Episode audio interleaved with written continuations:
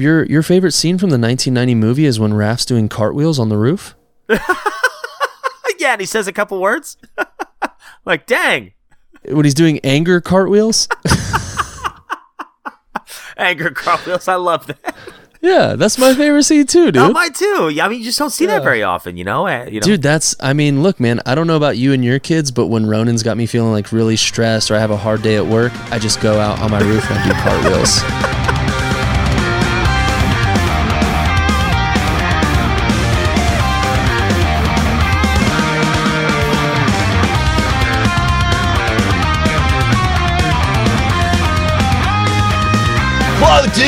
Michelangelo here. You know, the master of the whirling pizzas. Greetings, minions! This is Lord Crab. Hello, everybody. My name's Grayson. And you, my friend, You're listening to Turtles Forever. brought to you by my radical dudes. Bebop and Rocksteady. Ah, Cowabunga! I cracked myself up. Cowabunga dudes you dudettes, and welcome to another episode of Booyaka Tales Radio. I am your host Rob, and join with me as always on these IDW Booyaka Tales episodes is my main man, my partner in IDW crime, Mr. Zach Norris. How are you, buddy? Uh wait, who who is who is this and what what a a podcast? A booyaka t- I'm sorry, I thought I thought this was customer service for my for my phone bill. Yeah, yeah, right. Um, no, uh, terrible jokes aside, Rob, I am great. It is good to be uh, talking with you again. I um, sometimes I can't believe that we remember how to do this. I know, I know. I was like, man, I did. I, I pulled a Zach Norris on that that intro. I'm like, man, one take. That never happened. One take, dude. You nailed it. and, and it's been what five, four or five months since you and I've gotten to record. Don't don't say it out loud, Rob. Oh, I'll tell you what. You know, it was so great when I when I went back and uh, edited our opening moves episode, and I listened to it again as I was editing. I was like, oh, I miss Zach. I wonder how he's doing. So I, I text you, and then we started getting uh, caught up, and it was right before Christmas break, and we're like, oh, dude, we got to get caught up on the ongoing, and and Armageddon game is is in full swing now. So, dude, first of all, I got to ask, how was your Christmas, and do you have any New Year's resolutions this year? Oh, Rob. Um, to put you on the spot. No, you're good, dude. First off, um, appreciate your patience. Appreciate appreciate everybody else's patience. Hope everybody had a uh, a good end to um, to 2022 and a Merry Christmas and Happy New Year's and all that. But dude, Christmas for me was super super rad. It was as as you know how this goes with your two kids. Ronan's first Christmas, he was like five months old. Uh, or no, he- excuse me, he was roughly seven months old. So a seven month old opening presents, he he had no idea what was going on.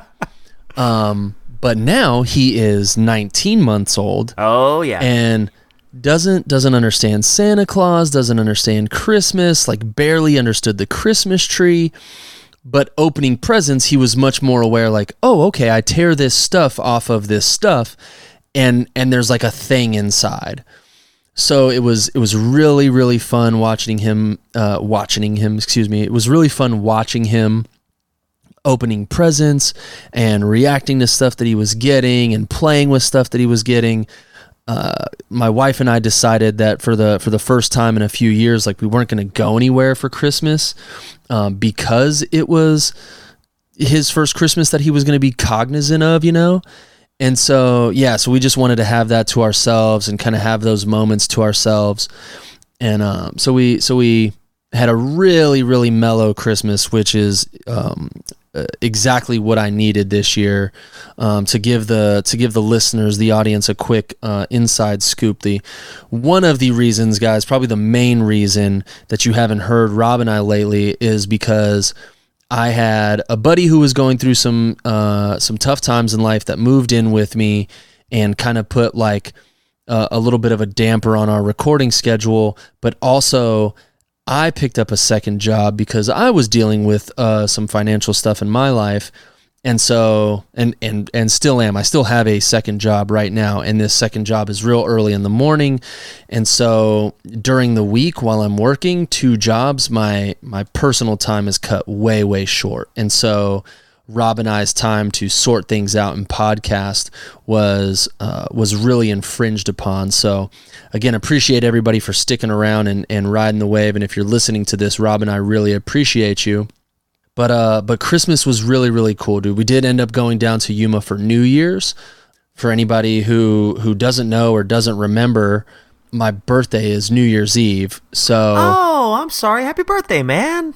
No, you're good, bro. I appreciate you. I appreciate you. Um, it it's not something that I uh, I I don't I don't intentionally like keep it like oh it's it's my birthday and I'm not gonna tell anybody. Like it's not like that at all. It's just again with Ronan being the age he is and with us traveling and uh, again with me being just kind of like you know personal time being uh, kind of tight as it is wasn't wasn't like going out of my way to make it a thing this year. Like we just went down to Arizona saw my brother and his uh, his kid and saw saw my mom and saw all my good friends. And we had like a little New Year's Eve uh, kind of hangout and just really really kept it chill really um, just tried to like soak up the uh, the mellow vibes while I could. And and New Year's resolutions man like I I don't really I don't try to do the New Year's resolutions thing because I feel like I just end up not sticking to it and I get bummed out. But but I do try to use this time of year as like as definitely like a reset. Like that's just kind of the vibe of the season, right? Is like the rebirth, the restart of the year, like this reset point for you and you move forward. And so again, like have some have some financial goals that I'm working towards. Um, definitely trying to get, you know, use my weekend time a little more wisely, like maximizing time with my wife and son, but also, you know, I I want to read more and I want to write more. And I, uh, you might get a kick out of this, Rob. I got myself as a Christmas present and birthday present to myself. I got a bass guitar, Oh, nice. uh, and so I'm gonna try to learn bass, dude. Um, Learning a new skill. Very nice.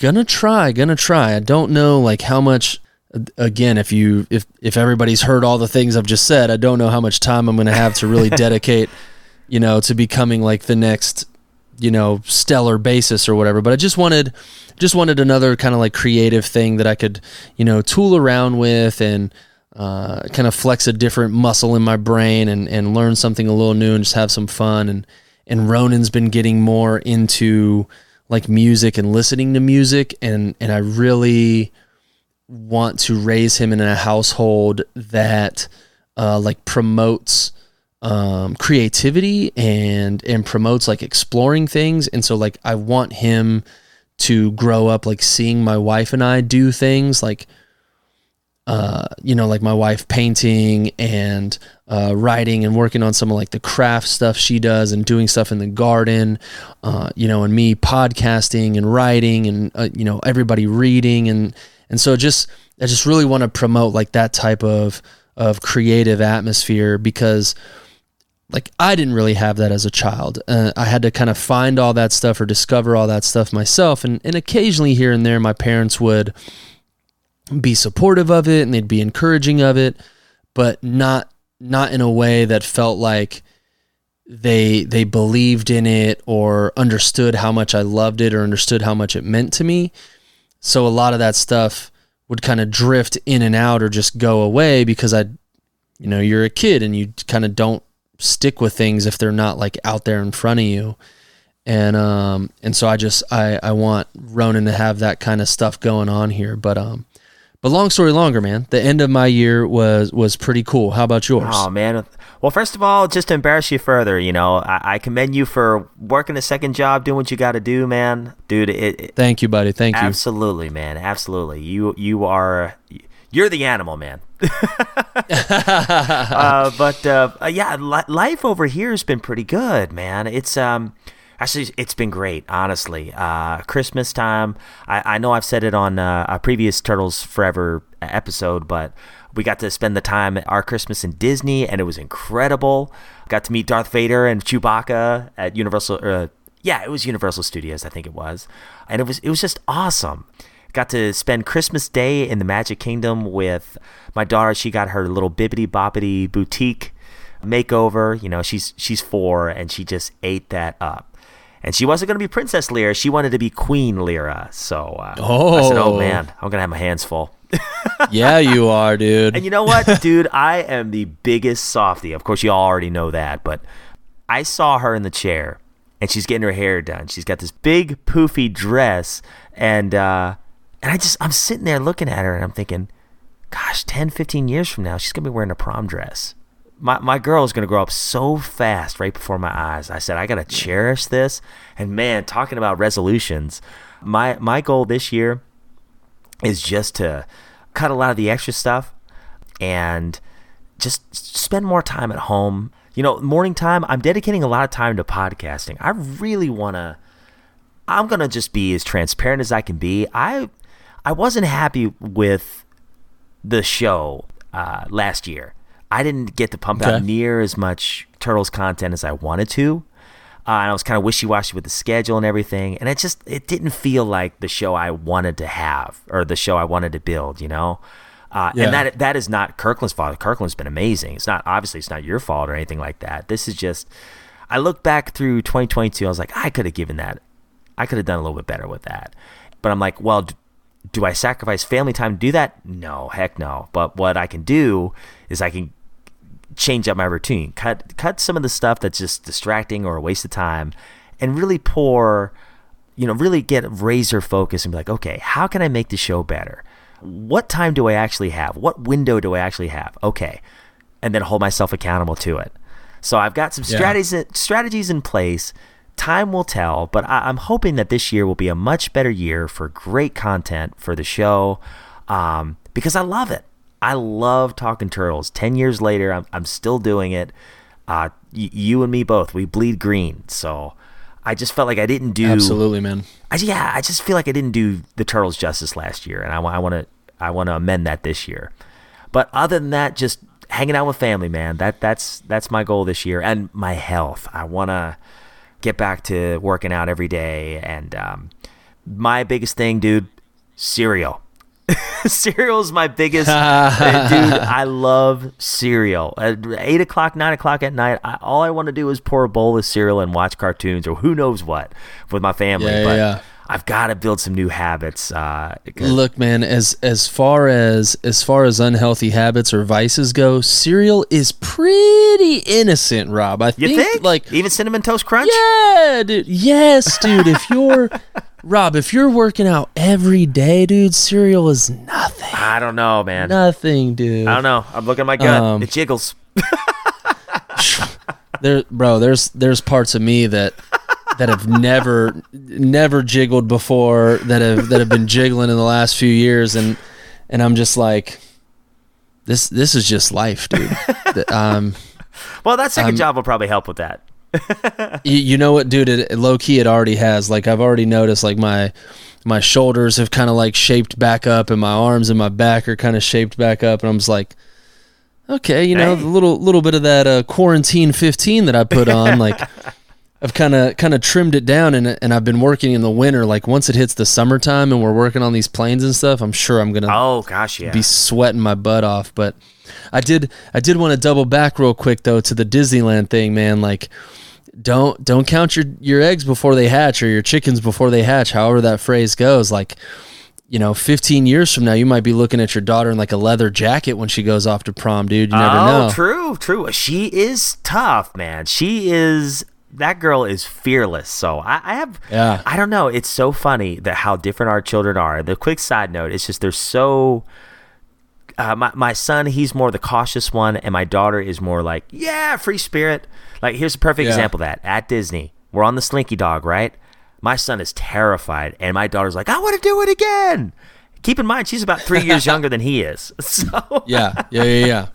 Well, dude, a lot of that, like, I think you and I have talked about this before. I feel like the second kids, they, or at least like the the homies that I have that have second kids, it's almost always tracks like the second kid is more brave or a little more a little more fearless because the older sibling is showing them all these things, Ah, right? Like good point. the older sibling is is showing the example or i think it maybe it's it, there's kind of like a two part to that like not only is the older sibling showing them the example or like setting the tone.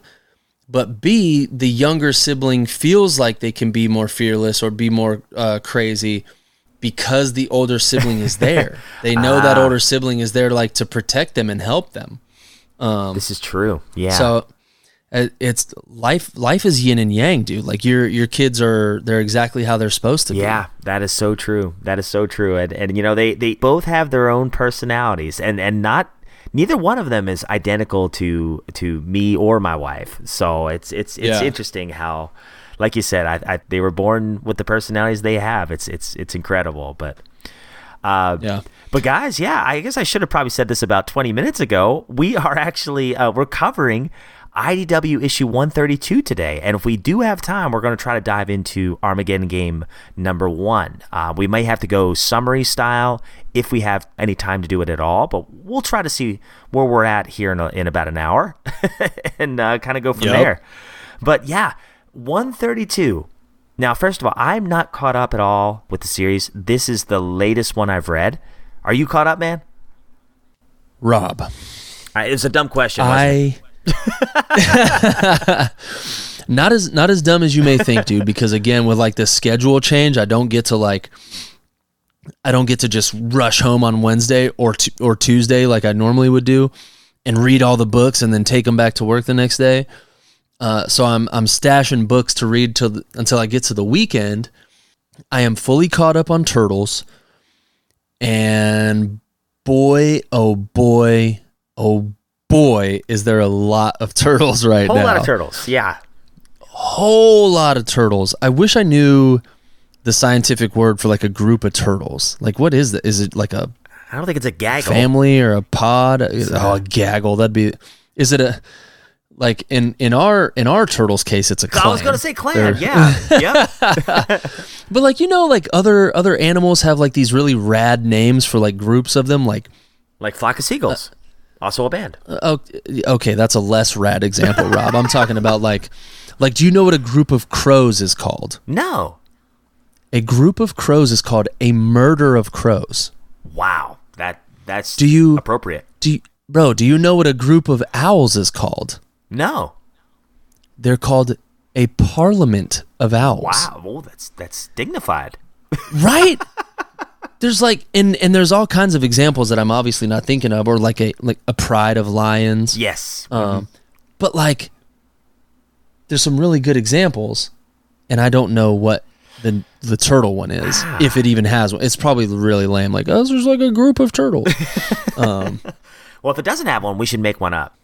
you're you're right but i think we're already there. It's a clan of turtles. If i now see Yeah. a group of two or more turtles i'm calling them a clan. A turtle clan. specifically a ninja clan. Yeah uh, but no dude uh, um, long story longer as always i am i am caught up on on ongoing stuff and armageddon game stuff and it is is just as bonkers as everybody imagined it was going to be uh, the armageddon game issues are a little more dense than i imagined them to be oh snap i'm getting i'm getting a note here from my producer uh, Katie overheard us talking and looked it up on her phone. A group of turtles. Uh, shout out my wife, everybody. Uh, a group of turtles is called a bale of turtles. Oh, what is it? Bale? A bale, like like Christian Bale, B A L E. I have never heard that in my life. Wow, that's I've see, never. I'm new. 34 years old and never heard this before. A Christian Bale of turtles. So so is it two to make a bale? That's I more guess- than one, I guess. I would assume, yeah, yeah. Or this is I don't know. Well, we learned something new. Yeah, Katie gave me the definition. It's a collective noun of turtles. so, what, whatever you think a, a collective number of turtles is, that's a bale. A bale. Wow. There you go. So look at the like we're Free talking about comics and we just got yeah I was gonna say we just got real educational on y'all. Some people would make you pay for this. This is private school education material right here. Absolutely. All done by uh, somebody that wasn't us. Yeah, yeah, so yeah, thank yeah. you. Shout out to your wife. Brought brought to you by my wife who is a teacher. So, Yes. but no, man, it, Armageddon game has been just as bonkers as IDW and the team behind it said it would be. It is the issues are more dense than I thought they would be. There's so many moving pieces. It's you know in and i'm talking like just just the armageddon game issues themselves are like dense and Yes. got Uh-huh. a lot going on and then the the ongoing issues weaving in and out of it they've got a ton going on um i feel like i feel like it's a little slower than i would have imagined it to be uh and i and i say that because as you guys know, we got the 2020 annual that teased the Armageddon game, the 2021 annual that teased the Armageddon game.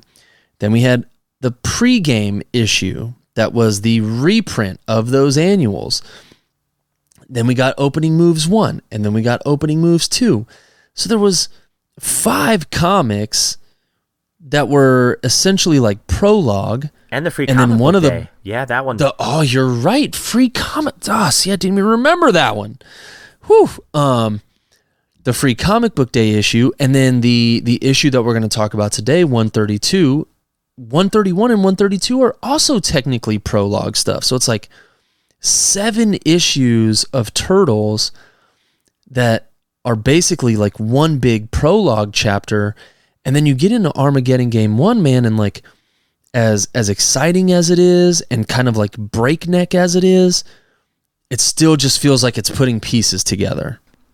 right. You're getting some big you're getting some big like action moments and some big plot moments, but it still just feels like at the end of the day we're just putting pieces together. And I kind of wish that like by this point, like by the beginning of this, you know, big series and and and crossing into the ongoing, I wish it felt like the pieces were already in play and that stuff was was moving along. But but we'll see. Next next issue of Armageddon game is issue 4. Maybe that'll be the one where they like you know kind of put the stamp on it like boom, everybody's here, everybody's where they need to be. Here's like the final checkpoint before we really blast off into craziness, but not not saying anything's been bad so far, that anything's been lackluster. I've been liking the books, I've been liking the art, I've been liking getting introduced to new characters and stuff. Uh, I just just wish at times we were we were a little further along than we are. But but yes, I'm caught up and and it has been a wild ride. Just just as wild as I'd imagined it was going to be. Oh yeah, yeah. That. So I went to my local comic shop, the Golden Age over in Maryville, Tennessee. Awesome shop, friendly, friendly, like the the kindest comic shop I think I've ever been to in my life. Uh, I love and- it. Until oh. you come out to San Diego and go to Now and Ever Until- Comics. Yes, exactly. uh, and uh, so I, I got all the ongoings up to 135, uh, and I think I picked up. No, actually, I got Armageddon game on the Comixology, as a matter of fact. So I don't have the physicals of those because I kind of made a boneheaded mistake. I did not know that Armageddon game had its own issues because I just went by the little icon that said Armageddon game on the ongoing, and I was like, oh, okay, this is the actual Armageddon storyline, and I I was wrong on that. So I tried to just read the ongoing for a little while, but by the time I got to 133, I was already lost. I was like, wait, what is happening? Why is this character here? Where are the rest of them? You know, I was already Yeah. lost. And then I finally looked up that cheat sheet that Tom Waltz had shared many, many moons ago, and yeah, realized that Armageddon game had its own issues aside from the side series, Mm-hmm. the alliances. Aside from the ongoing, it's its own thing. So yeah. I'll be honest with you, it's a little Uh, intimidating to I don't I don't even know where to is. start.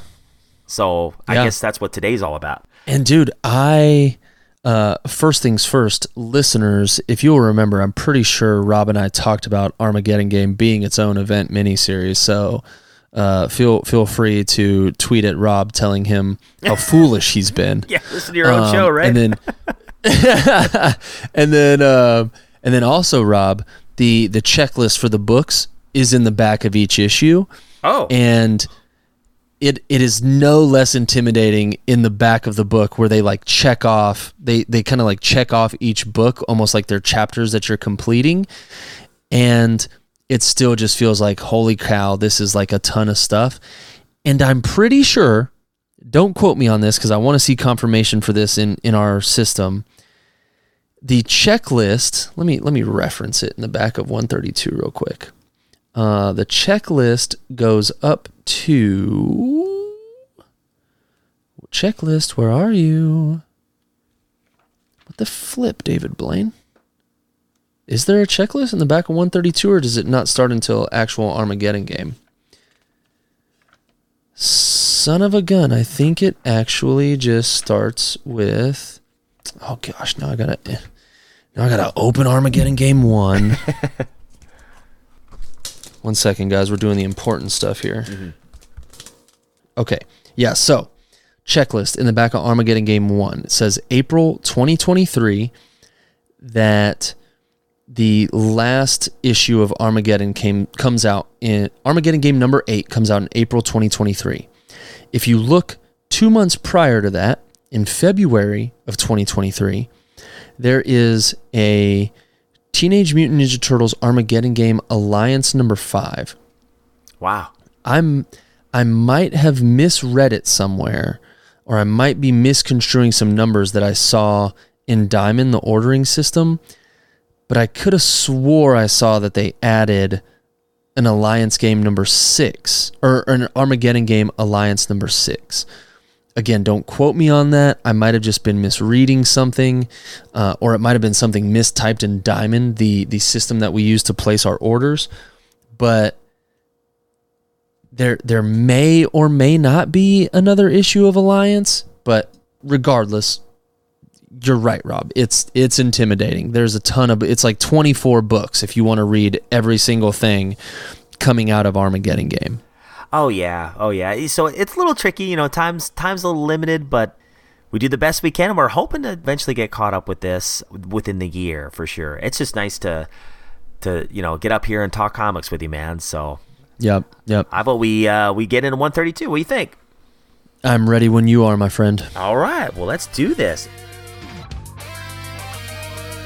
Hello, Violators. You're in Casey's comic classroom. Prepare to be schooled.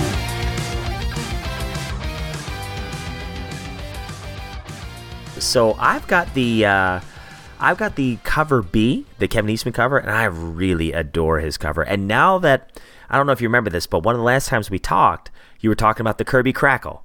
Now I totally see it everywhere. Uh, Kevin Eastman draws. yeah. totally, Yes, see it. So you know, it- shows the turtles in the cover here, um, uh, walking through the streams in these in the thin places here, and you see a bunch of the Kirby crackle and the little spirit orbs all around. Uh, and, and I love how you can see Oroku Saki all the way in the distance in the shadows. Uh, really, really cool. I'll read the inside cover and, and do the specs if you want to take us away there, my friend. Sounds good to me, buddy. Okay, so here's the story so far. Recently, the Teenage Mutant Ninja Turtles and their allies learned of a sinister plot, orchestrated by the Rat King, to spread chaos across all creation. The bearers of this apocalyptic message? None other than the Turtles' greatest enemy, Oroku Saki, the twice resurrected ninja warlord formerly known as the Shredder. Having reformed from his villainous ways, Oroku Saki has spent months trying to be a better man. But despite the purity of his intentions, some of the Splinter Clan remain suspicious of him. At the behest of Leonardo, the other turtles agreed to train with Saki in the mystic arts, if only temporarily.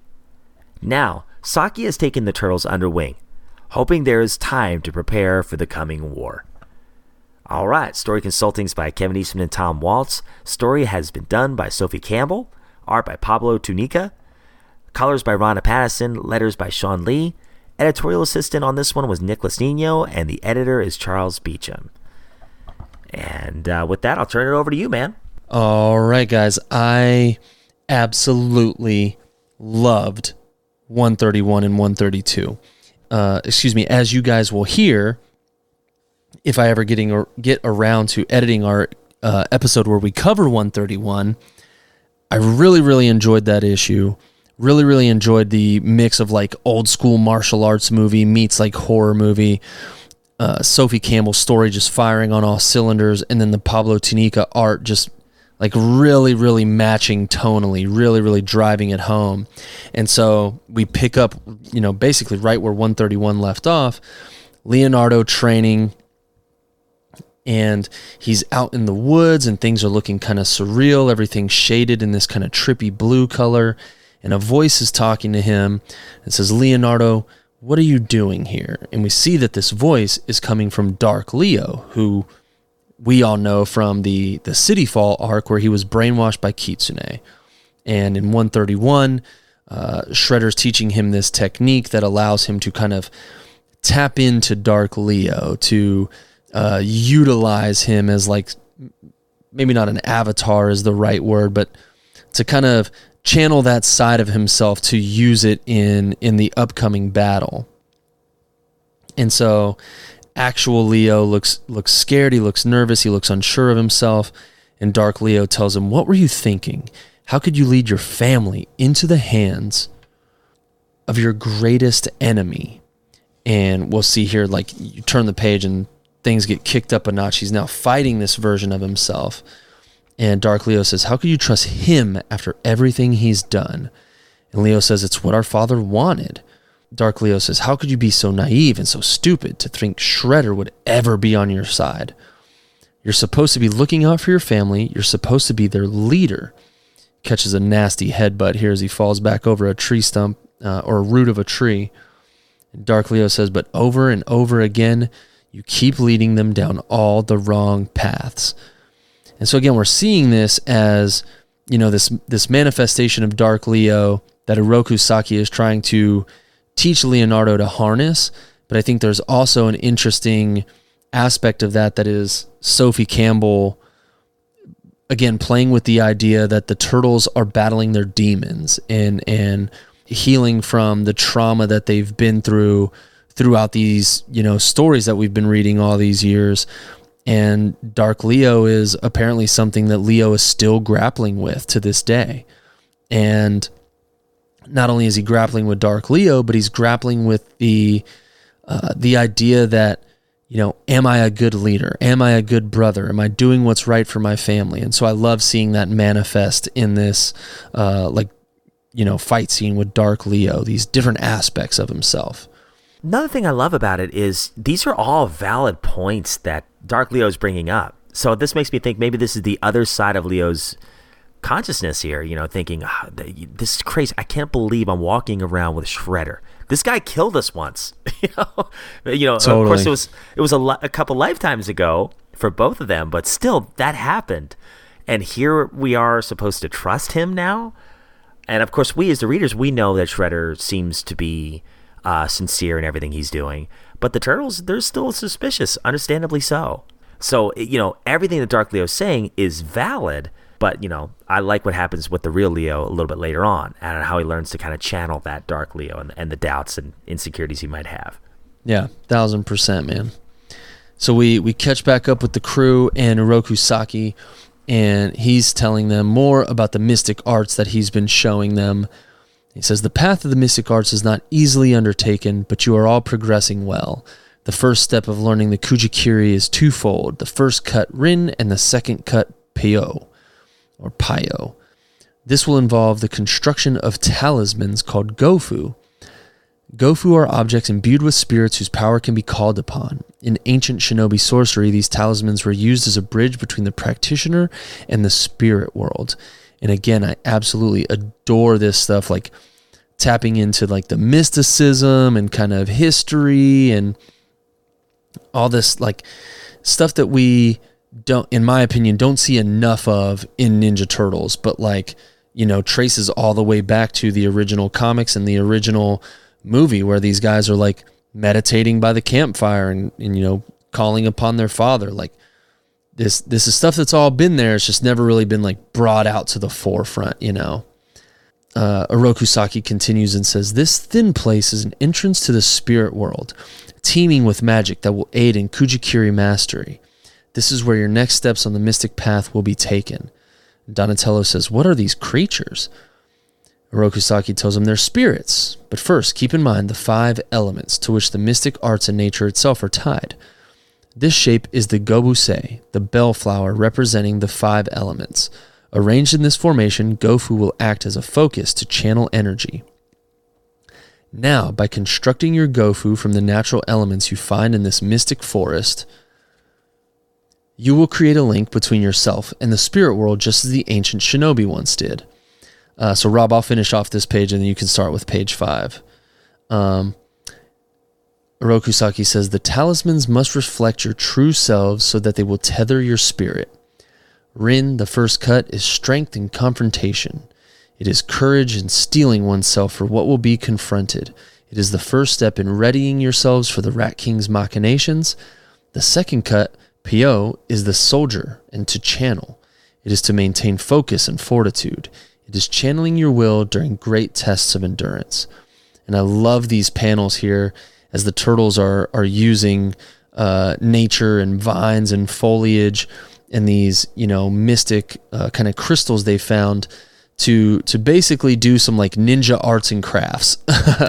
um, they are constructing these talismans, as Oroku Saki called them, and I love that they're they're all in one way, shape, or form, kind of like they're they're reflections of the turtles, but also kind of like I don't know. There there's just something really cool about them. Like as silly as Raph's is, is just like his crystal's stuck in the mud. It's like that would be mine.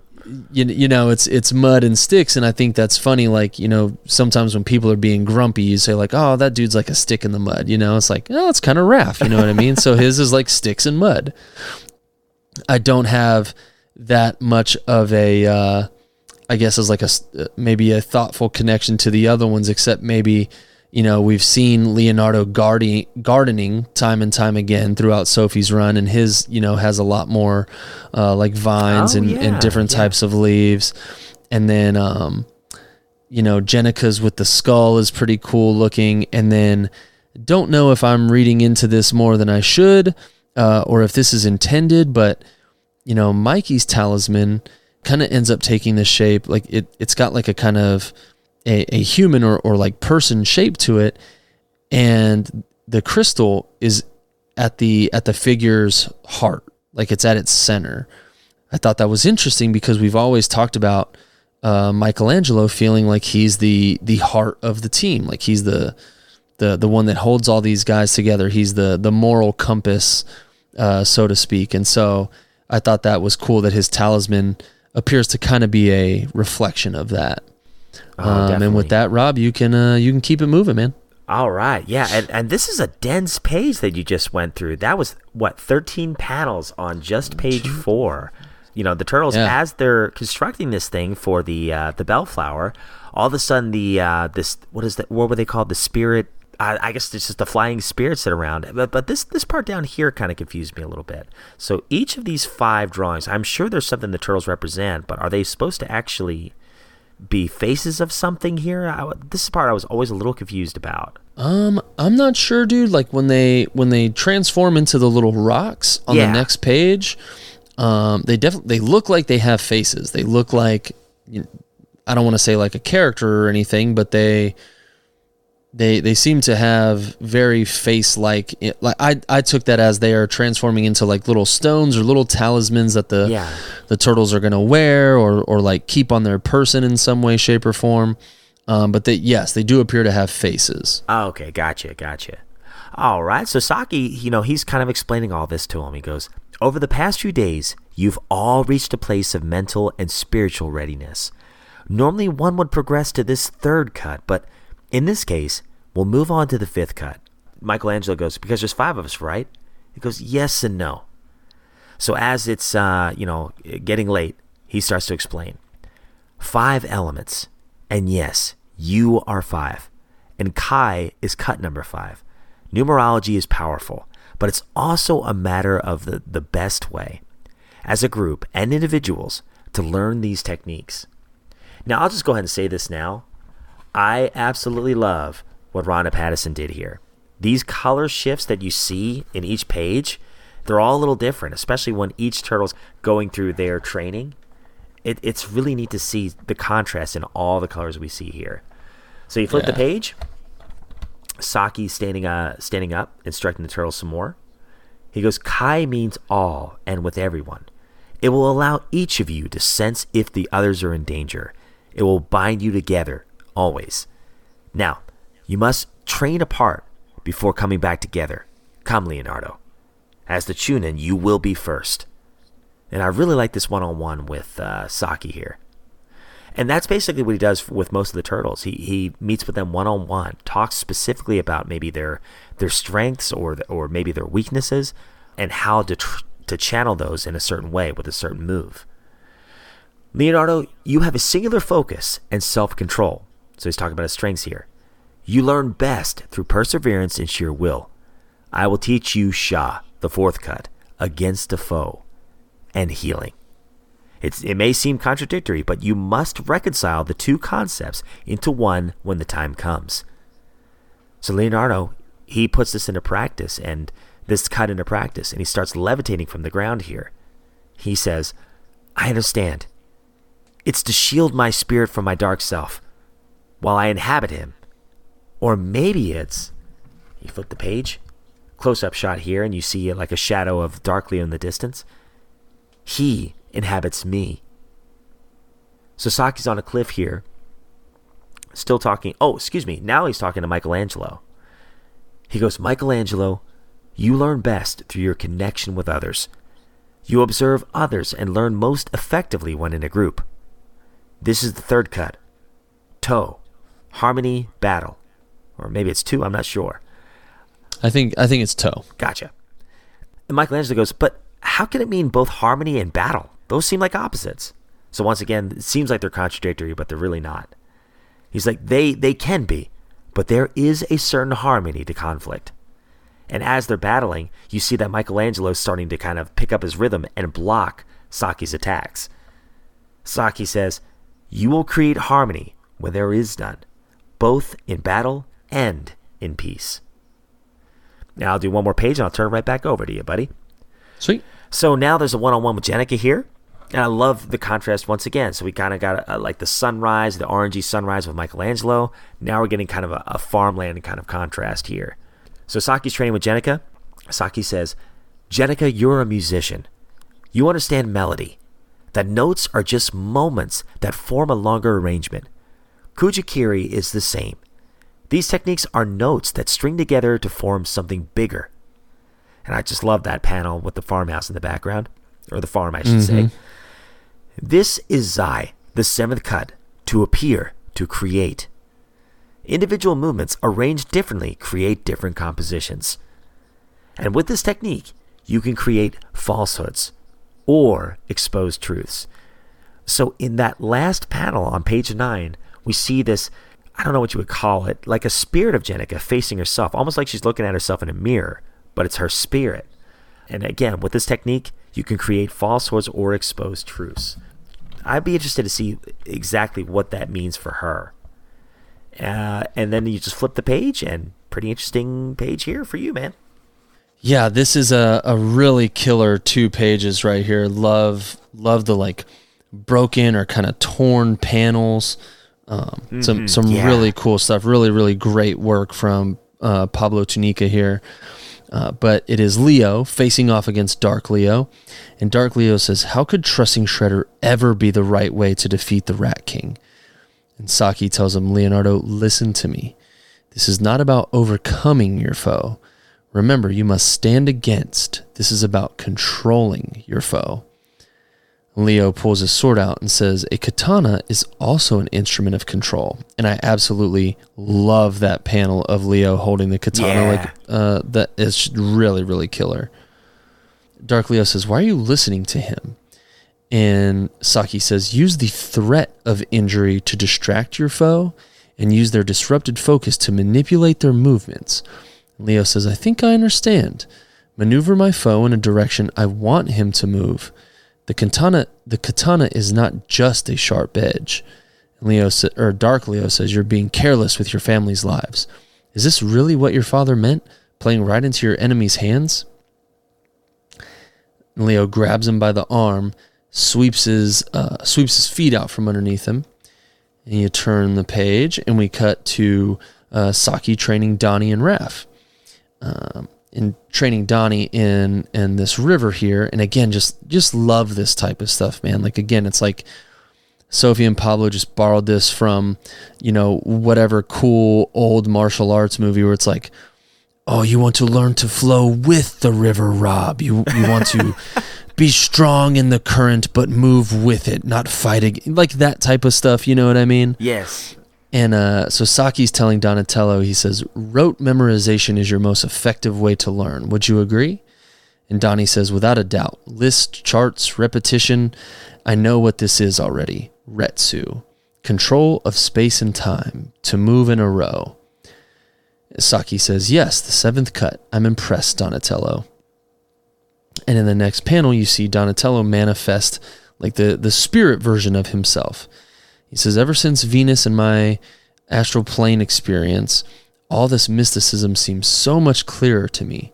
I still don't quite understand it, but I feel like I'm on my way already.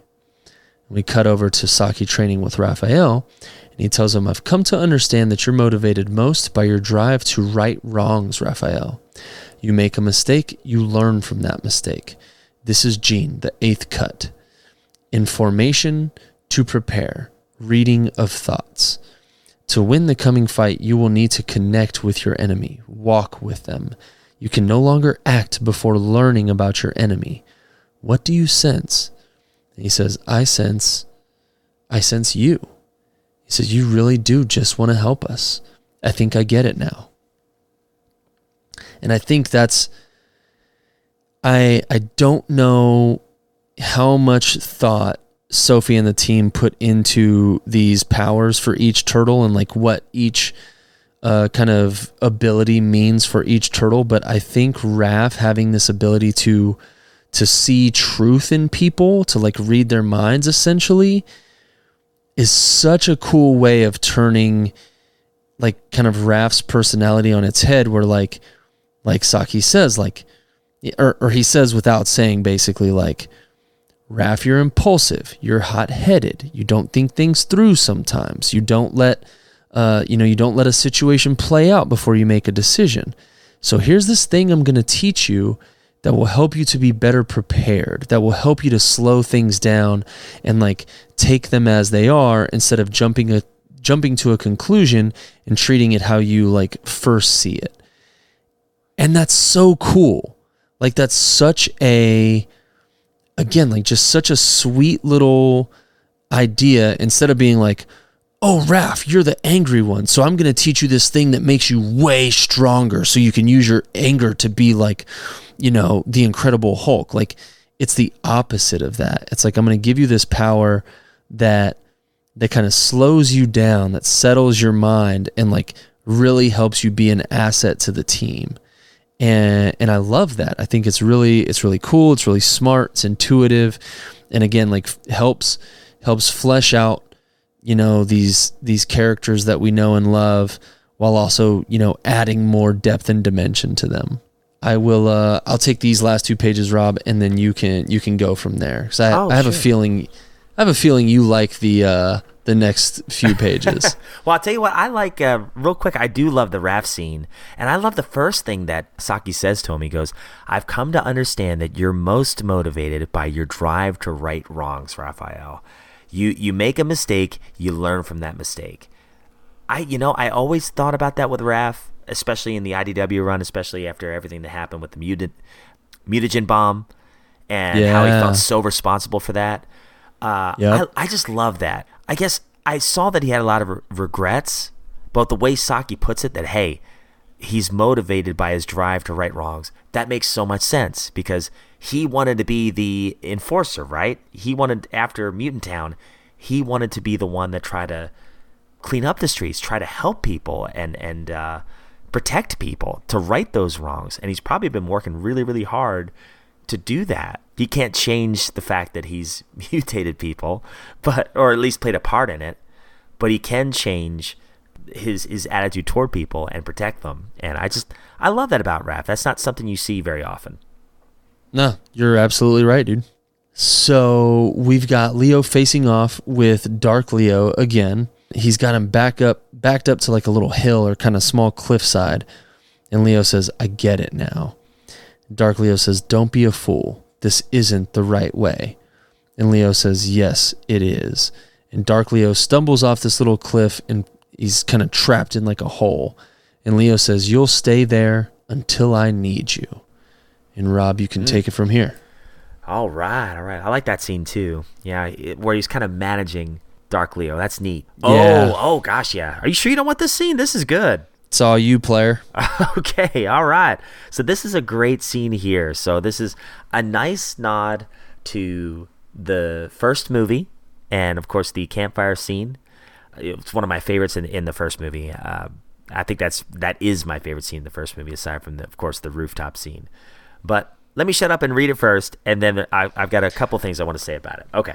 Oh, Rob, your your favorite scene from the 1990 movie is when Raph's doing cartwheels on the roof. Yeah, and he says a couple words. like, dang, When he's doing anger cartwheels. anger cartwheels. I love that. yeah, that's my favorite scene too, dude. Oh, mine too. Yeah, I mean, you just don't see that very often, you know. And, Dude, you know- that's I mean, look, man, I don't know about you and your kids, but when Ronan's got me feeling like really stressed or I have a hard day at work, I just go out on my roof and I do cartwheels. Me too. After a really hard class, I just go outside in the parking lot. And I do anchor cartwheels. They're like, "Hey, what is Mr. Luther doing out there?"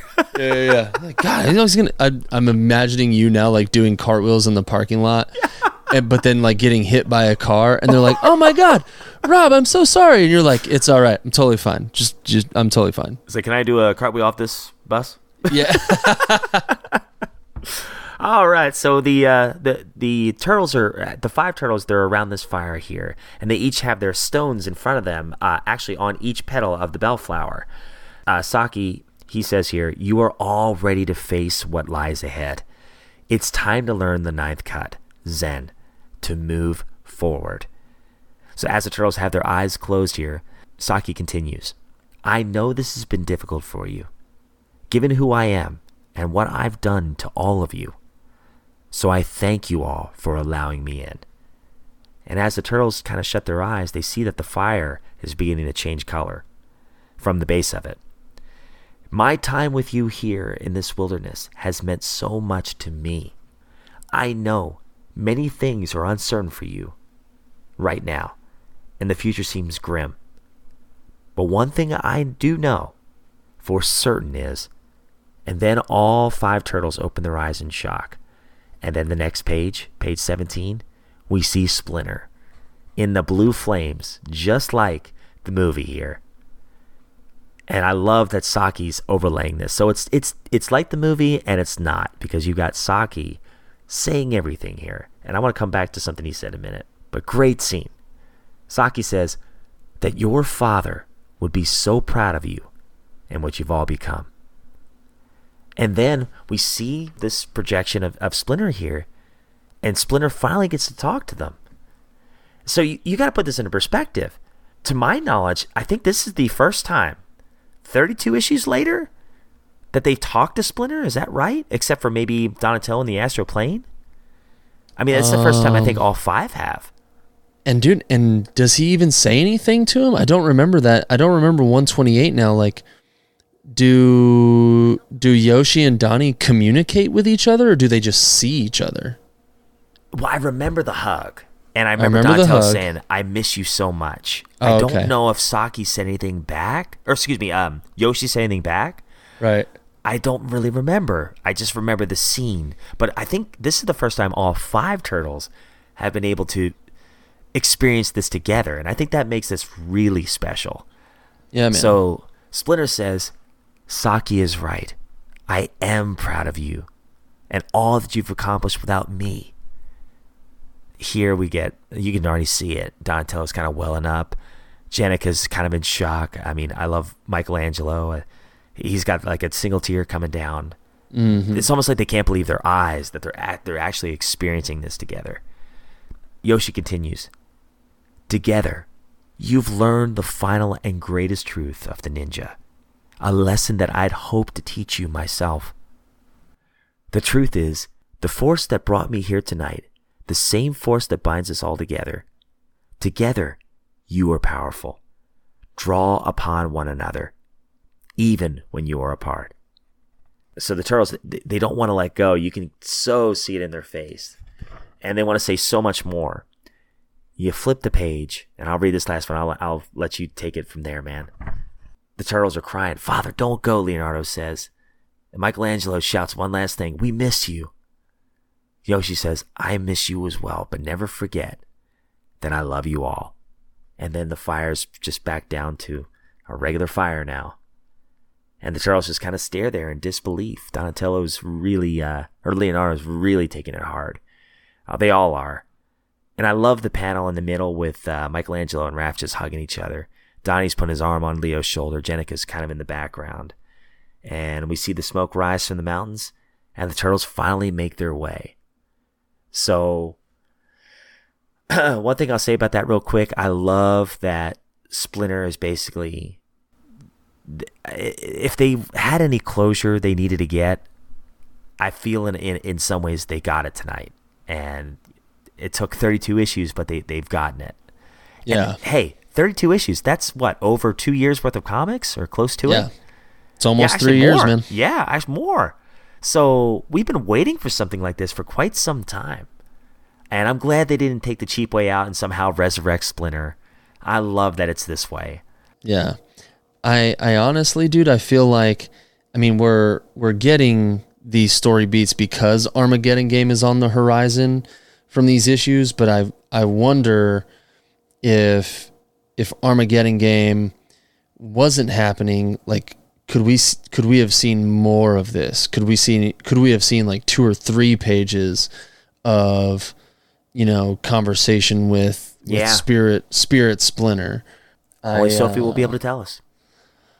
Yeah, only only Sophie knows. But yeah, I really really love those pages. Love that they call back to the '90 movie, but with with their own uh, twist, their own flair to it. Some some really really great pages. Yeah. Oh, and one last thing I was going to say is what Yoshi said I thought was really interesting too. He says something like, I know this has been difficult for you given who I am and what I've done to all of you. My time with you here in this wilderness has meant so much to me. So it's almost like he gets closure too. Like, hey, my job here, I I know he's to be fighting alongside the turtles, but really like it almost feels like I feel like I've been given a second chance. Uh, and that means so much to me that you all gave me the second chance. You know, Absolutely, the, man. The sons of of Yoshi. So I I like that. It's kind of like he gets his own redemption scene there too, uh, which is neat. Never seen before. Yeah, def- definitely. I would say a big a big closure moment for him, like knowing knowing what Yoshi did to help bring him back, knowing that he's been like kind of secretly keeping an eye on the turtles all this time, and now getting to interact with them and teach them and even though they're hesitant about it and even though they may still be a bit wary and like not not a I guess a hundred percent on board with it, but like for the most part they've they've embraced him as a as a mentor and as a teacher and I think for him and his relationship with Yoshi that Yoshi's sons after all he's put them through being open-minded enough and you know being open-hearted enough to accept him at this point in their lives like he's really touched by that and I I think it's really really rad. Oh, absolutely. And then that he got to be there for that moment and just see how much, you know, Yoshi meant to them as well. And keep in Right. mind, you know, two lifetimes ago, Yoshi and uh, Saki they were best friends. I mean, so I'm sure he's got some ties to him as well. But uh, Totally. yeah, man. I'll quit rattle on and let you uh, close it out, man. All right, dude. So the turtles make their way back to the uh, to the farmhouse, and Leo's asking Jenny, like, "Jenny, you okay?" Jenny says, "I don't know. I guess so. The barn still isn't fixed. You know, I still think about that day all the time. I didn't know you were one of those foot assassins Koya brought." And Jenica says, "Yeah, my first mission. Crazy, huh?" Leo says, Last summer we actually did a lot of the work on the barn, but other than that, it's been little by little whenever there's time. And Jenny says, I'll help I'll help next time. Leo says, Definitely when you have that definitely when you have damage that severe, it just takes some time to get it all fixed. And I think that's a little bit of like it's a little little of a, a nod to to everything that we've been reading with the turtles like physical damage but also mental and emotional damage like when you've when you've got all this stuff inside you that you need to get fixed it just takes some time to work through it I was going to say, I, I don't think it's any coincidence that when you turn the page to finish that line, it just takes some time to get it all fixed. First character my eyes immediately went to is Saki. You Yep. know, and of course the turtles as well. But here, here's a guy that has completely done a 180. it's taken some time to get it all fixed, but it happened, and I- and I love Yep. that. You know, it's pretty interesting. Thousand percent, man. So the uh, the turtles approach Saki, and he says, "Are you all ready?" And Leo says, "Yes." And Saki says, "Then let's go." And he opens up a portal, and I wish he would have snuck in a line saying, "It's time to go back," but um, Oh they- yeah, he uh, he teleports them out to the front of their uh, their former um, church hideout, and he says it's time to gather the others with a uh, editor's box that says to be continued in the Armageddon game number one, and that's, the end of 132. Awesome issue. I really enjoyed this one. Love these issues, dude. One 131 and 132 back to back, like two two issue little arc, just just so so perfect, so good. Yeah, and and I think I don't know. There, there was something else I wanted to say about. It. I did take notes on. it. I gotta look back. You know, it's funny. I took about two pages of notes longhand, and I didn't look at it at all. I took notes. On, I took notes on all the cuts and everything, and all these in, interesting talking points I was going to try to talk about, and I didn't look at it at all. But yeah, I wrote down. Okay, page nineteen, Leo. When you have when you have damage that severe, it just takes time to get it all fixed. I said beautifully said and beautiful cut to Saki. No coincidence that Leo and Saki are the on the last panels. Both have had such dark pasts. But yeah, oh, I love it. I love it. I, It's it's almost like I kind of wish there was more moments like that before Armageddon game. You know, dude So- i i could i could read a whole arc of this i could read like if they if they just wanted to do like a spin-off mini like a, a four issue mini series of the turtles just out in the woods doing ninja stuff training with each other like i love that type of stuff the these two issues like they're they're just so like reminiscent of some of my favorite bits of turtles media you know? Like the the 1990 movie with the campfire scene and the training montage and then the um the 2012 TV show where they have this the Vision Quest episode. It's or Vision Quest or Spirit Quest? I can't remember. Where like Leo's hurt and they're out at the farmhouse and they go out into the woods and oh, this the Mystic Quest one or no? Mystic Quest, yeah, something like that. It's some kind of quest, and like, it's it's that same idea, man. Like they're they're getting back in touch with nature and getting back in touch with their ninja roots, and like you see each turtle kind of deal with their own thing, and then they come back together and they're stronger, ready, you know, ready to go get it.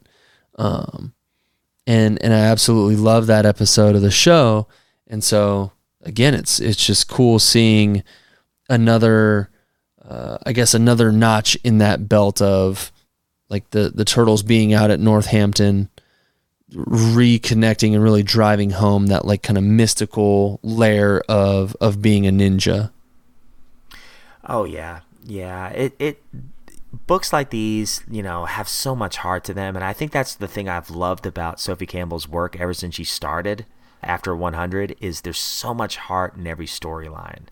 Another thing about this particular issue I liked is the fact that there's there's such a contrast between each turtle and some of the panels like you brought out earlier. Some of the panels are just your classic you know, box panels, rectangle panels. Some are torn to shreds and everything, kind of representing maybe the demons they have to face or the dark past they might have to face and the chaos of it all. I, I just like the way it the art um, was perfectly aligned with uh, what each turtle had to go through. I don't know, just really, really enjoyed these last two issues a lot. Pretty much the last five issues, honestly.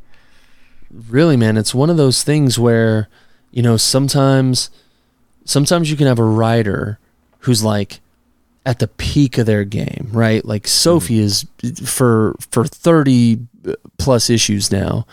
Sophie's just been giving us, you know, like great arc after great arc. And like we talked about before, like some I like more than others. Mm-hmm. And and and that's that's just comic books in general, right? Oh, but yeah, like of course.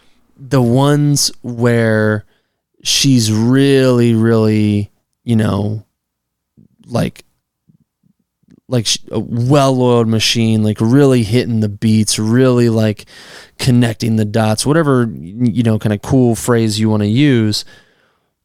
It always helps great writing when there's great art that a not only is like fun and nice to look at, but b like nails the tone of what's happening in that arc.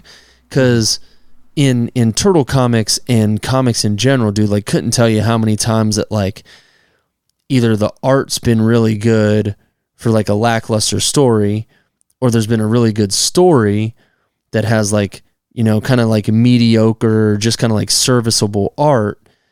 But when you read a book and it's a great story and the art is not only great but like matches the vibe of the story when those things are like working so well together like i know it may, might sound dumb to say because we're talking about comics but it, it doesn't always work like that you know what i mean? Like mm-hmm.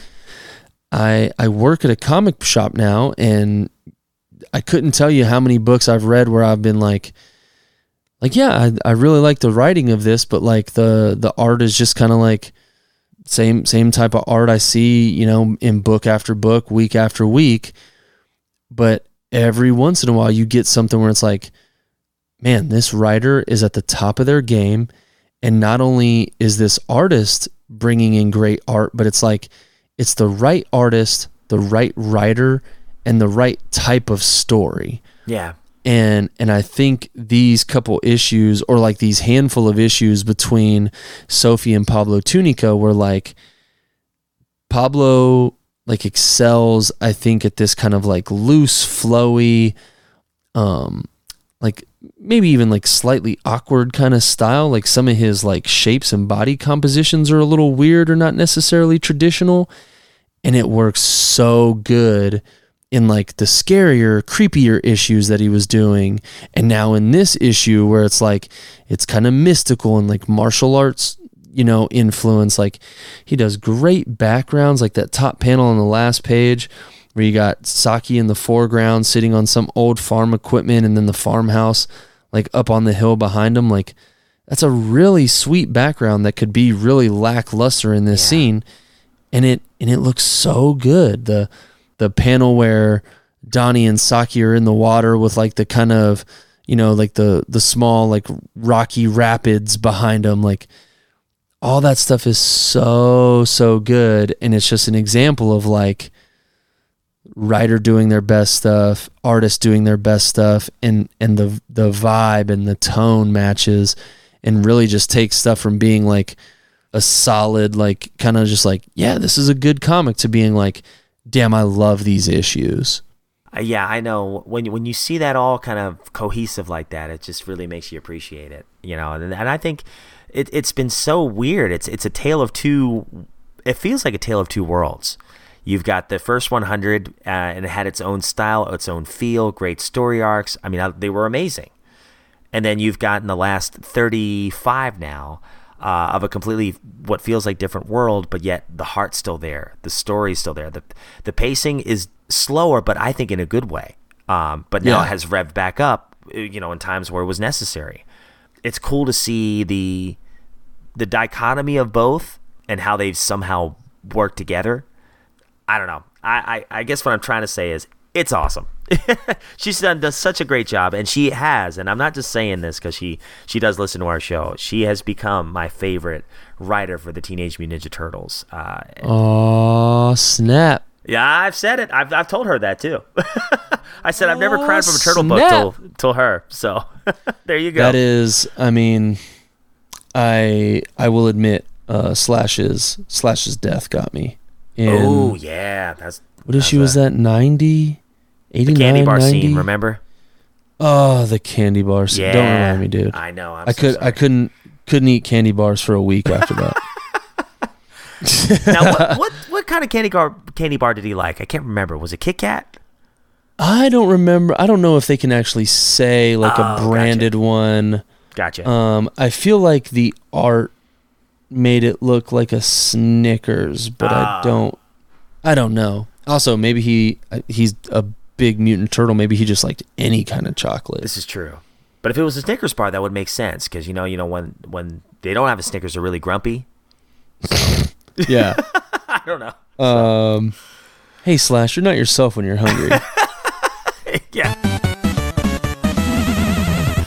Uh, all right, guys. Well, that um, leads us into the Armageddon game um, issue one here. So, I remember last time we we uh, were trying to record.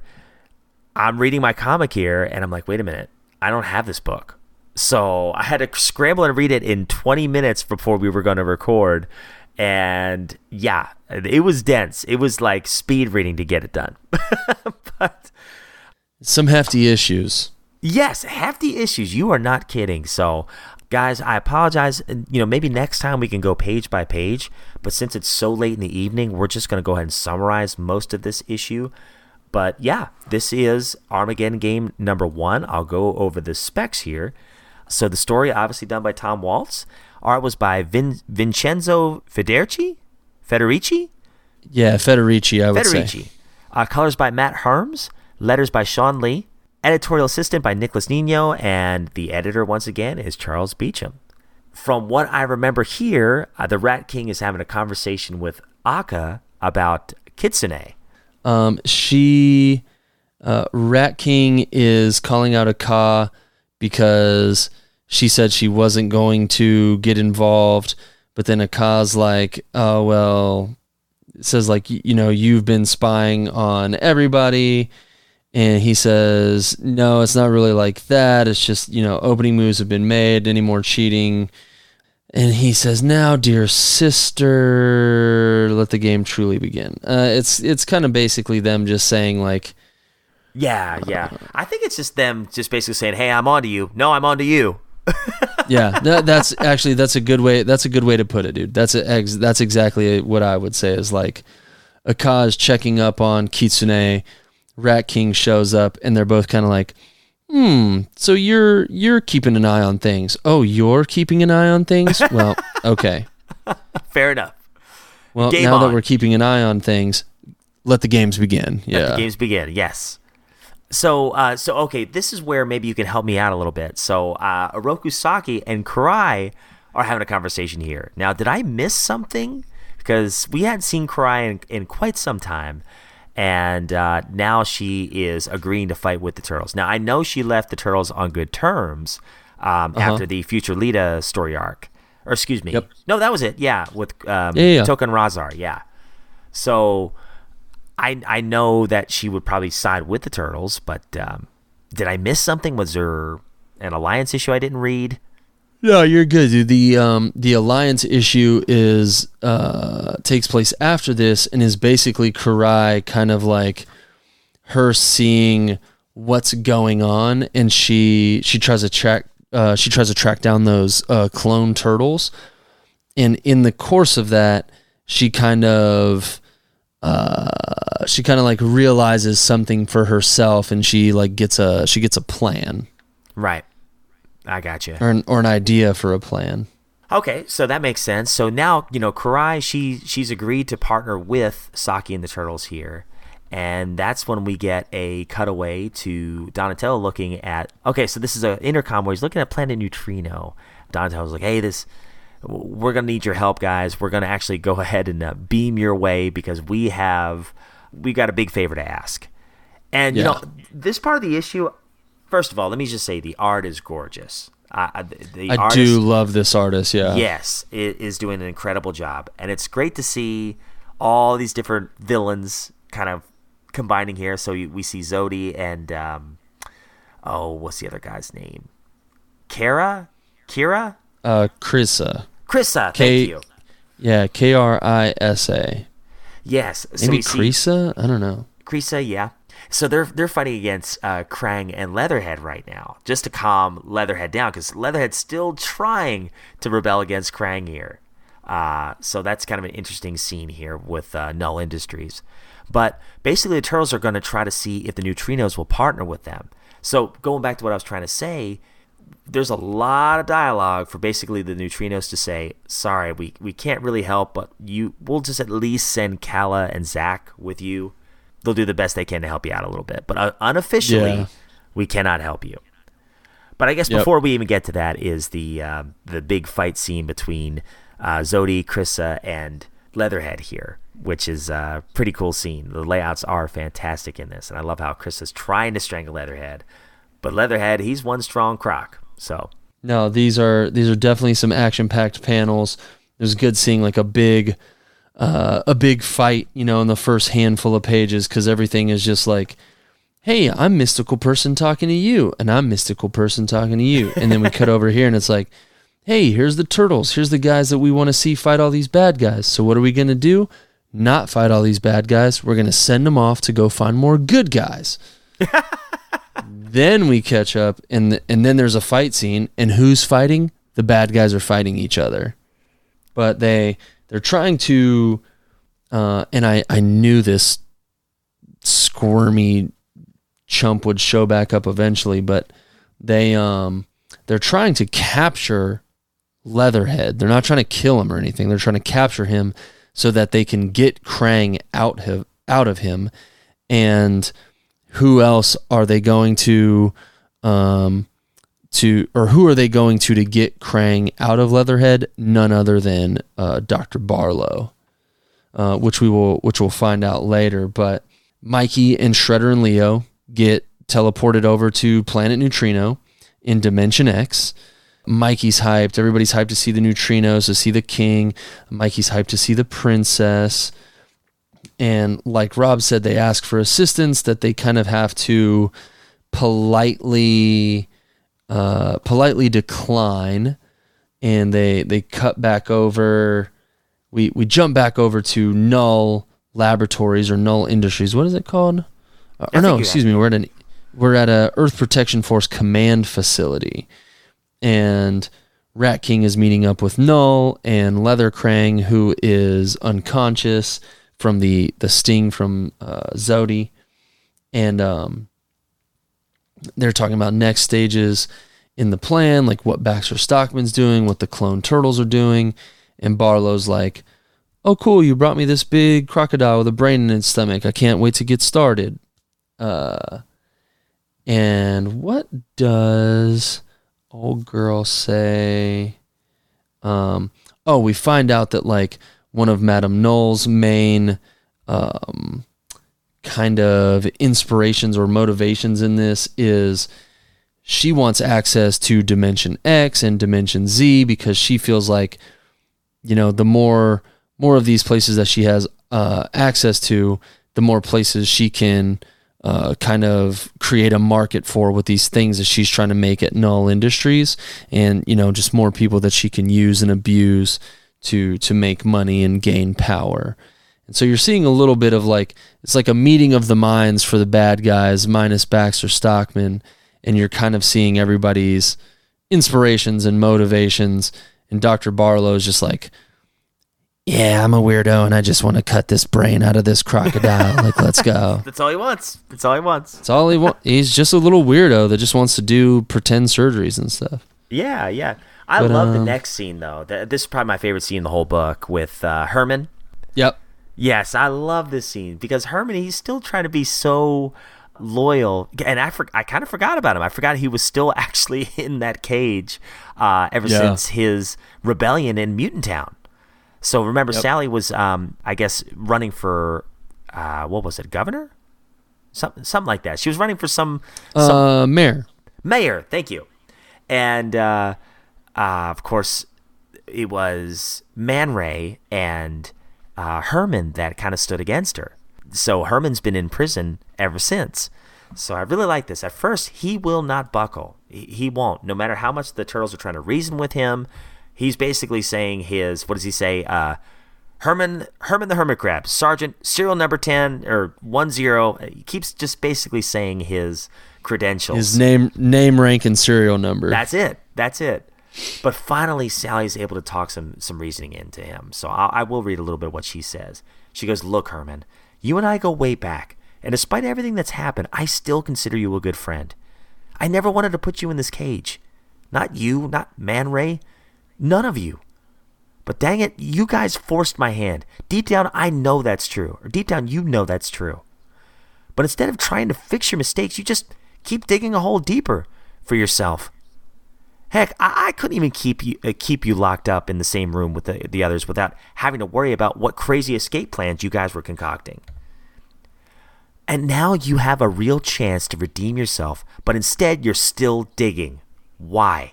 That's not the Herman I know, not the good soldier, not the hero. And we get this little uh, close up of him, and he looks, you know, convicted for a hermit crab. so yeah, e- even his eyes are watering. So, guy, you know, credit to the artist for for really showing emotion in, in eyes like that. So Herman says, "Fine, I'll help you find old Hob, but on one condition." Sally goes, "Go ahead, we're listening." Herman says, "I won't give Raphael the coordinates where Hob's been um, uh, bio." I don't. I'm not sure. Bivoeg. I don't know how to say that. Uh, Um, which panel we looking at? It- oh, bivouacked. um, where Hob's been bivouacked. What the heck is that word? I've never seen that word. Hold on.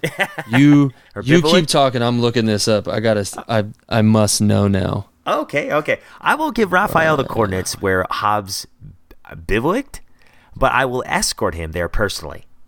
If you're telling the Um, truth, I I sorry, dude. I found it already. Oh, It wow. is. It's bivouac. bivouac. uh, is the pronunciation bivouac. It says a it is a temporary camp without tents or cover, used especially by soldiers or mountaineers. So Hob's bivouacked somewhere, um, and Herman is going to tell them. Nice military terminology. I like that. Yeah, that's good for him. Yeah, So he says, if you're it's telling on, the truth, it's on point for for Herman. definitely on point. Yeah. If you're telling the truth, if there really is big danger brewing, then I want my real shell back and all my weapons with it. You want my help? Then I want back into the good fight. So I like that part there. So Herman, you know, it sounds like he's back on back on our side. And of course, nobody in Casey they're they're helping out, and I think nobody was patrolling some of the ports of Mutant Town. So April, she's kind of uh, giving some directions to everybody. She says, uh, Jenny playing cop in Mutant Town, Karai keeping an eye out on the city, and you running all of it from behind the scenes. Where does that leave the rest of us? Donatello says, basically stopping Rat King's team from turning Mutant Town into an official uh, internment camp. Nobody says, well, like the place ain't a freaking prison already. So I think April says, we're hoping you'll take care of the security along the shoreline docks, uh, Angel. Okay, so that's that was right. Donatello says, with Casey patrolling the area outside of the Mutant Town wall. Okay. Uh, Casey says, well, patrolling for what exactly? Donatello's like, I don't know. Honestly, we're not sure. Intel's limited at this point. So Casey says, so the best I, uh, the best I can tell is you, you just keep your eyes peeled for anything that seems out of the ordinary. and then Casey goes, ordinary, he says. Yeah, like any part of these guys' life is ordinary. Exactly, exactly. Donatello goes, April, Saki wants you to keep close tabs on Stockman. He figures that there's going to be a lot of disinformation coming out from City Hall, so the investigative journalism your team is up to is going to be key. So basically, she's going to be keeping tabs on Stockman, like always. Uh, I think this is April here going, we're, we're thinking about hijacking Mikey's podcast gear while he's away. Mona's going to be the voice that spreads our news reports as far and as wide as possible. So basically, they're going to try to expose Stockman, and that will come into play a little bit later on in this issue. Donatello says, Good idea. I'm sure Mikey won't mind. April says, I still can't believe those dudes. Or, excuse me, A- uh, Angel says, I still can't believe those dudes went all the way to Dimension X with Shredder. Donatello says, Believe it, Angel. Saki came across some information about the, the groups over there that he thinks will be able to help us against the Rat King and the others. And we see Sari here, and she, bless Sari's heart, she still has no idea really what's going on. Because uh, she's basically a child that grew up literally overnight, you know? Mm-hmm. She's just kind of along for the ride at this point. Yeah, yeah. This is where we get the big conversation with the neutrinos, I believe. Yeah, kind of a big info dump for what's going on with the neutrinos, and basically the king and queen explaining here's all this uh, kind of bureaucratic stuff we have going on, all this political stuff going on, war here, war there, us being linked to this uh, planet and helping these people. And so, because of all this, uh, we can't help you. And so the turtles are bummed. The Nova Posse are basically like wanted for um, going, uh, not necessarily AWOL, but they're they're no longer enlisted to like they're they're not official soldiers for the king uh, for the neutrinos anymore. And but long story longer, these two pages are mostly about the the neutrinos explaining to Leo and Mikey and Shredder why they can't help. And then we turn the page and they all say their nice goodbyes and we cut over big big old jump cut. Like we're we're doing cutaways to, to different dimensions dude. Cut back to earth. Mayor stockman is giving a speech about security and infrastructure and what he's going to do for the city and what he's going to do about mutant town and how they're going to protect the residents and blah blah blah. And then somebody interrupts by screaming lies. Uh oh. and you turn the page and there's a big like double page spread of not our teenage mutant ninja turtles but four teenage mutant ninja turtles. Well i don't know. I don't know how old they are.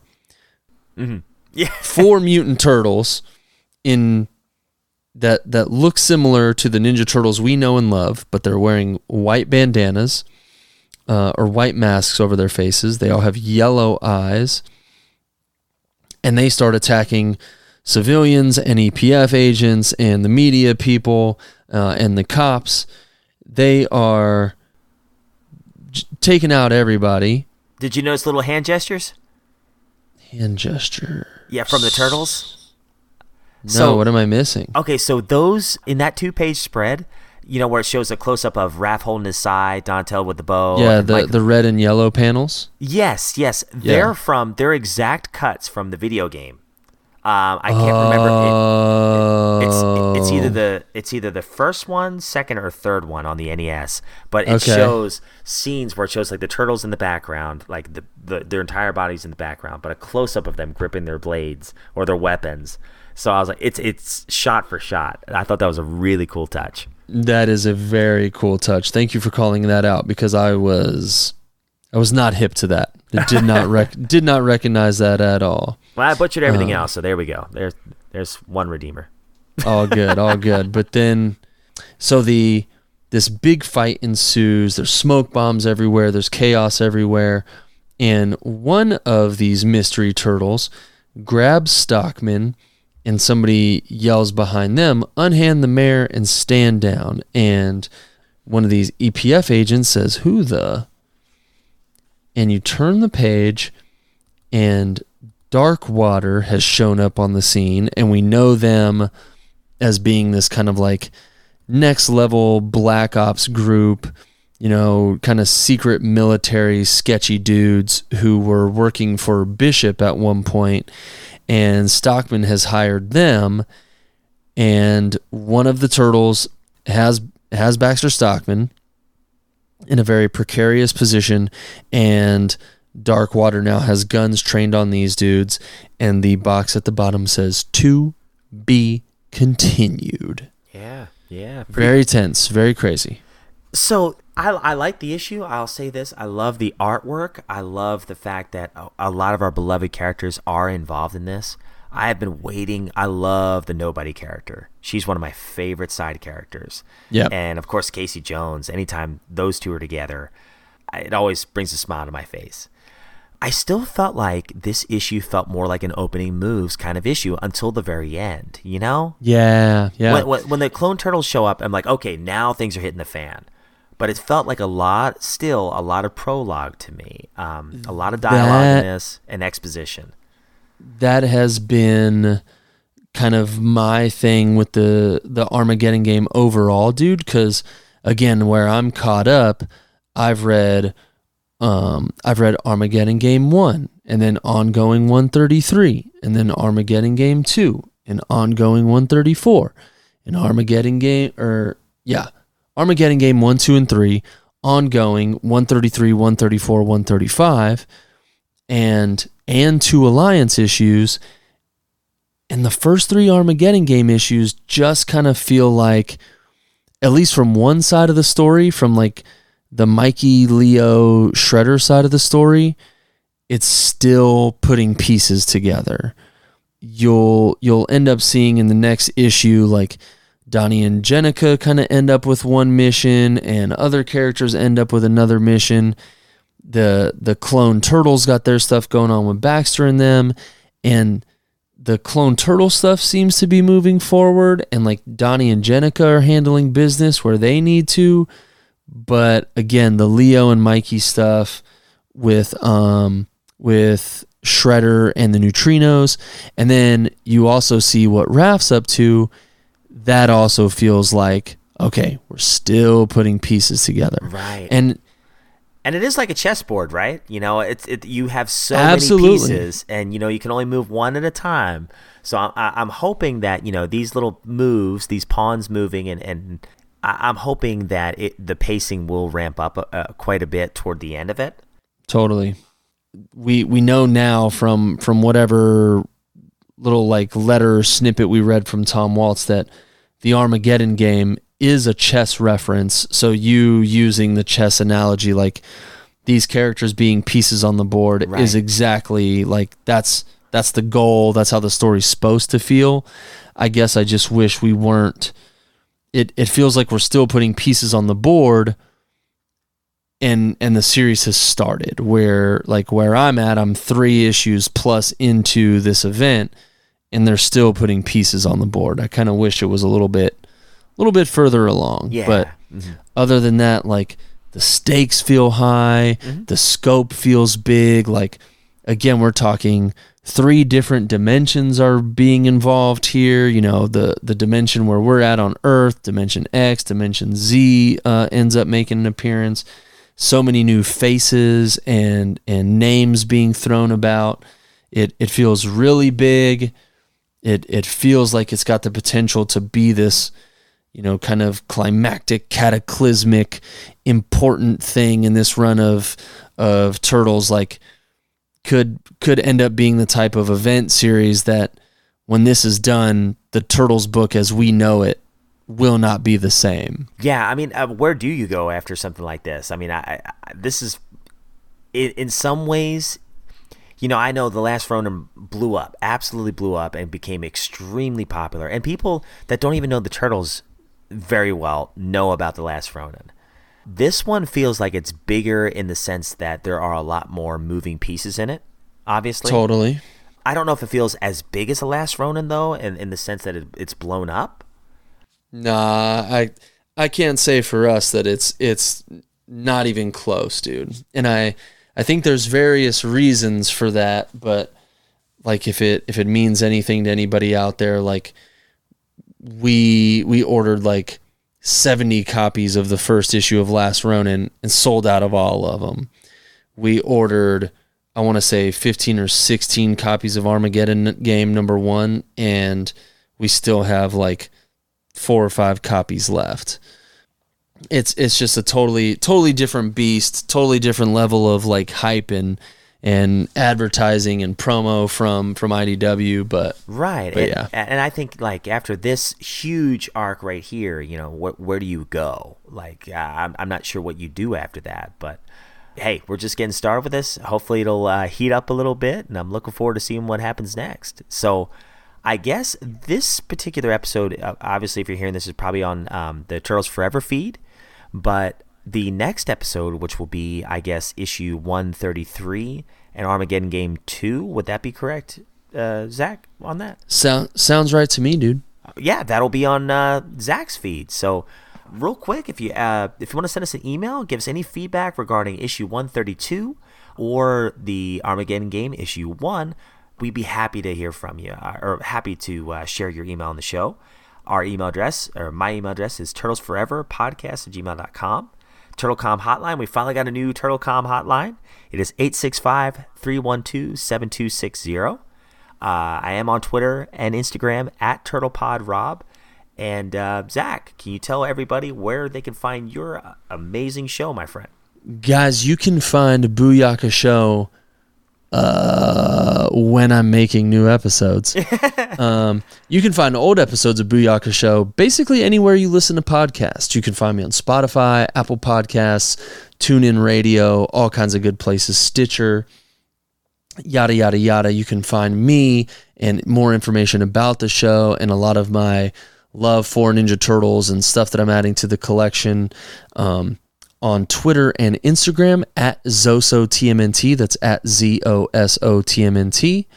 And uh, yeah, find me, holler at me, follow me. Let's talk about turtles, talk about other things. I love most comics in general, but turtles is my jam. Yeah, absolutely, man. That's why we keep doing it. Even, even Yes, sir. And you know what? I gotta brag, guys, on on Zak once again. You know, just to embarrass him even more.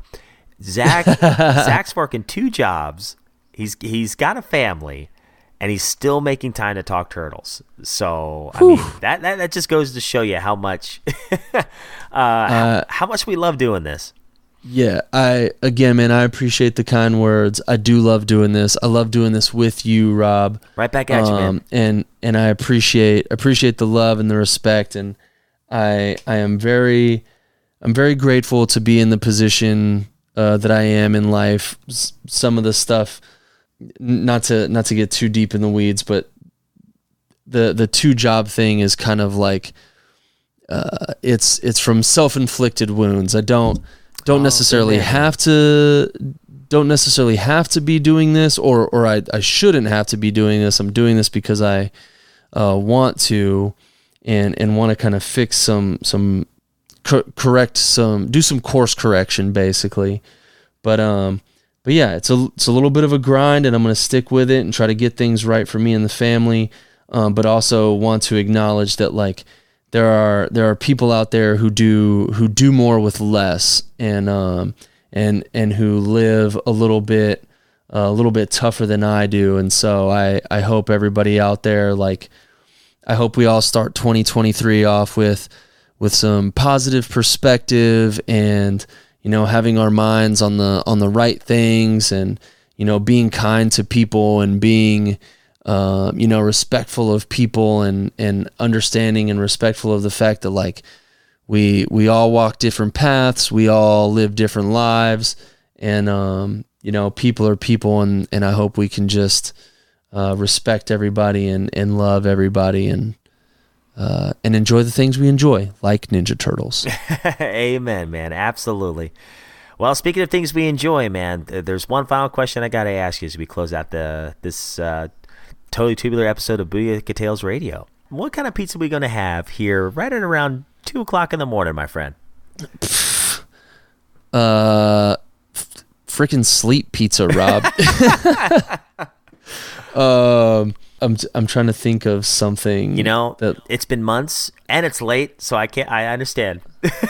I j- I'm trying to I'm trying to think of something that you like eat before you go to bed. That's like not not too filling, but like it gets you ready for bed, gets you kind of cozy, you know. Hmm. And thinking about what that thing is, and then how you apply it to pizza. Like I'm thinking, okay, this this is what I got. This is what I Uh, got. let's hear it.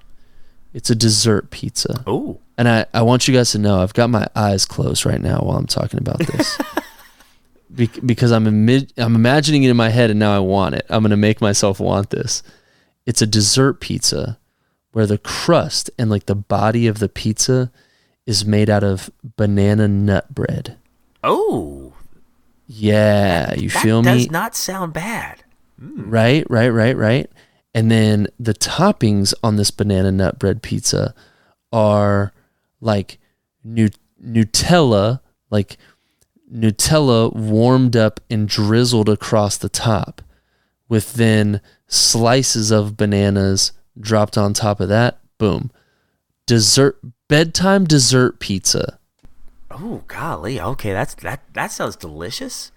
Right? I'm gonna try my best with a glass of with a glass of milk, dude. Yes, with a glass. Come of milk. A glass of on. milk. Come on. Now, now the question is: Is the pizza hot or is it cold? I mean, dude, banana nut bread. Like you can, Either way. you could warm it up or have it with your coffee or just like eat it cold. Uh, don't don't drink coffee before bed. We will do like again milk or like warm tea or something. Some nice sleepy time tea. That's right. That's right. I can't tell. I can't tell if I'm making myself hungry or making myself more tired right now. I, th- I, th- I think it's a little bit of both for me. It's been a while. yeah, yeah, yeah, yeah. Totally, totally. All right, guys. Well, thank you so much for listening, and and guys, thank you so much for. I, I do apologize uh, that we had to kind of rush through uh, Armageddon Game issue one.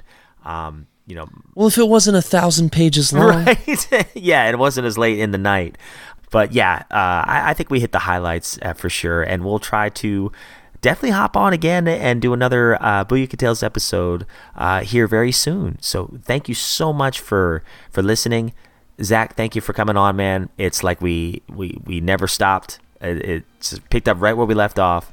Uh, this is how we do it, bro. Absolutely, man. It's been so good uh, for the soul just to talk to you again, man.